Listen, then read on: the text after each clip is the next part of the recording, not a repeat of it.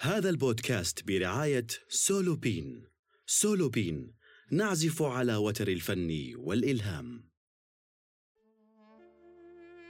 معي أنا روان وحكاية جديدة من حكاية سولوبين. سولوبين بودكاست ثقافي اجتماعي نتحدث فيه في مجالات مختلفة.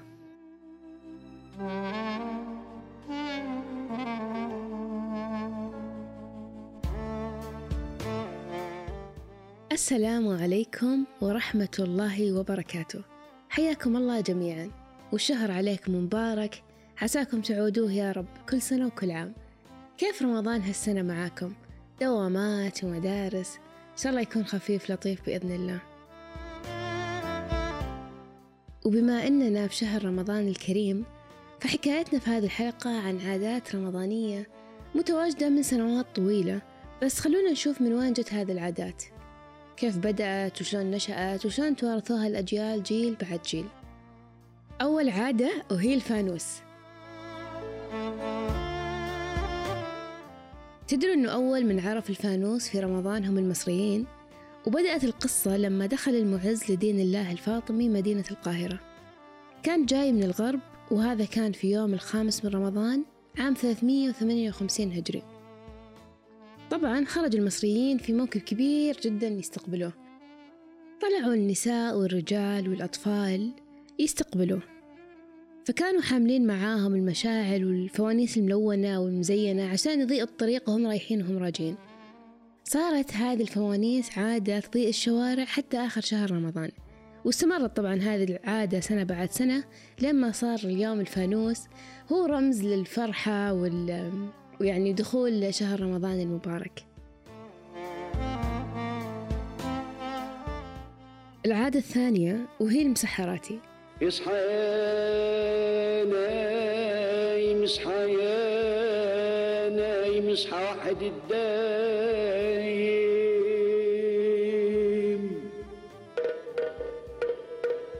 زمان من لما كنت صغيرة كنت أتمنى أسمع المسحراتي من كثر ما كنت أشوفه في المسلسلات وإلى آخره. في الحقيقة أول من أيقظ الناس على الطبلة هم أهل مصر، كعادة أهل مصر بالترحيب والاحتفاء في دخول شهر رمضان أو في أي مناسبة أخرى. عنبسة بن إسحاق سنة 228 هجري كان يذهب ماشيا من مدينة العسكر في الفسطاط إلى جامع عمرو بن العاص وينادي الناس بالسحور، ومن هناك بدأت عادة المسحراتي. العادة الثالثة وهي المدفع. يقول لكم يا طويلين العمر أن السلطان المملوكي خشقدم قرر يجرب مدفع جديد، وصادف إطلاق المدفع وقت المغرب، فظن الناس أن السلطان تعمد إطلاق المدفع عشان يعني ينبه الصائمين إلى أن موعد الإفطار قد حان. كان هذا في رمضان عام 865 هجري. وفي رواية ثانية تقول لكم أنه في عهد الخديوي إسماعيل كان بعض الجنود يقوموا بتنظيف أحد المدافع، فانطلقت منه قذيفة دوت في سماء القاهرة، وصادف وقت أذان المغرب في أيام رمضان، فظن الناس أن الحكومة اتبعت تقليد جديد للإعلان عن وقت الإفطار، وسمعت في هذا ابنة الخديوي فاطمة، وأعجبتها الفكرة وأصدرت فرمان يفيد باستخدام هذا المدفع عند الإفطار والإمساك وفي الأعياد الرسمية.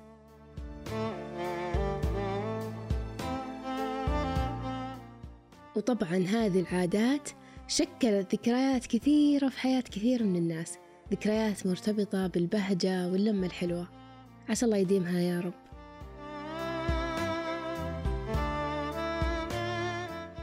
وبعيدا عن موضوع العادات، لما نتكلم عن رمضان والأصناف الرمضانية استوقفتني معلومة بشاركها معاكم.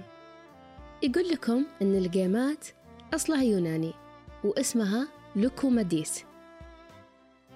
في هذا السياق الاختلافات كثيرة في موضوع الأصناف الرمضانية، اختلافات الثقافية بين مثلا مناطق المملكة، الحجاز والشمال والجنوب والغرب. في الحجاز مثلا في شوربة اسمها شوربة الفريك. الفريك هو القمح، وضيفتي في هذه الحلقة هي جدتي، واللي بتعلمنا شلون لما كانوا بنات صغار يقطفوه ويغسلوه ويستخدموه عشان يصنعوا منه شوربة مميزة ومختلفة.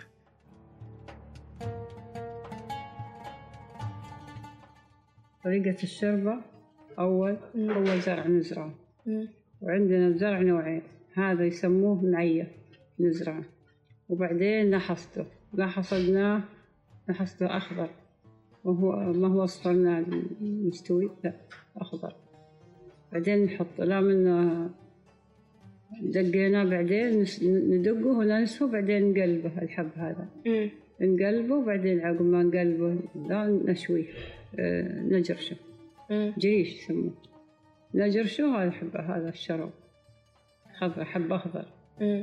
أيوه هذا تسوي فيه شوربة. إي هذا مخصوص للشوربة، غير حبة الطحين. إي حبة الطحين عادي، بس هذا لا نشويه على النار. نشويه لأن سويناه ويبس ندقه وبعدين نجرشه. إي وش تسموه؟ نسميه فريك. إي وهذا اللي تسوي فيه الشوربة في رمضان. أيوه هذا شوربة في رمضان، إحنا نشويه نسميها الشوى، بس بعدين ندقه، إحنا لازم شويناه نسميها الشو، بس بعدين ندقه، إذا دقناه نسفناه نظفناه نجرشه، وله مجرشه خاصة ترى، حق الطحين غير وحق الشوربة غير، له مجرشه خاصة، هذه يسموها المجرشه، المجرش فيها الشو. ومين اللي يشويه؟ والله حنا اللي نشويه. كم كانت أعماركم يوم كنتوا تسووا كذا؟ والله حنا نساعد أمهاتنا، ما حنا ذولاك كبار، بس أمهاتنا الله يعطينا العافية ويرحمهم هم اللي يشووا كانوا. آمين. يحصدوا الزرع ويشوه ويربطوه ويشيله. اي وين ذيك الحياة الحلوة والله، أو إنها تعب بس حلوة. الحمد لله. اي والله. طيب وبعدين لا أخذتيه شلون تسوي شوربة؟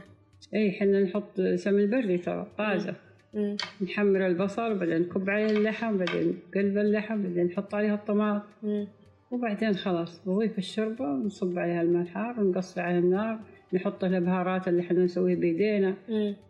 بهارات نخلط ونطحن في بيوتنا، ما نعرف بهارات برا، وخلاص قصري على نار هادية لين تستوي، وبعدين افتحيها إذا ثقيلة شوي زيديها موي وخلاص اتركيها.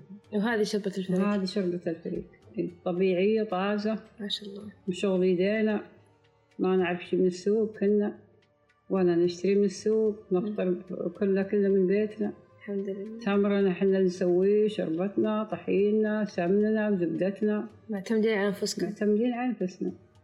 كنا كالزبدة، السمن البري، صحي.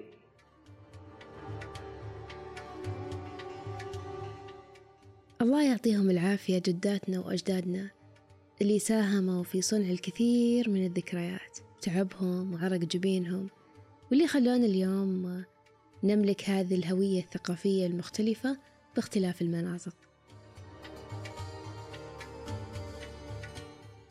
وبختم هذه الحلقة في أبيات من قصيدة رمضان يا تاج الشهور للشاعر عبد الرحمن العشماوي.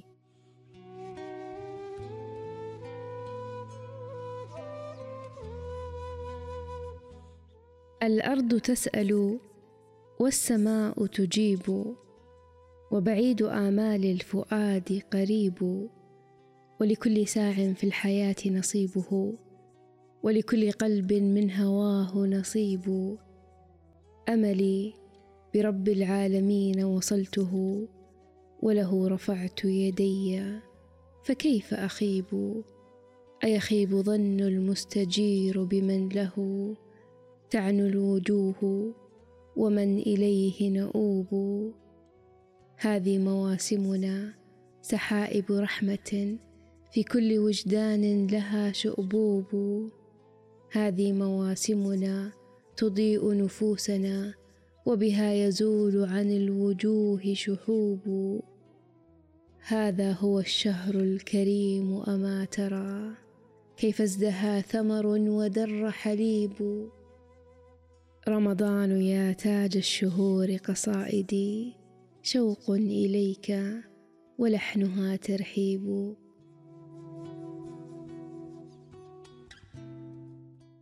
وانتم بعد شاركوني وش العادات اللي شكلت عندكم ذكريات مرتبطة في رمضان، وكل عام والجميع يا رب ألف خير. ألتقيكم في حلقة قادمة من حكاية سالوبين، كونوا بخير وفي أمان الله.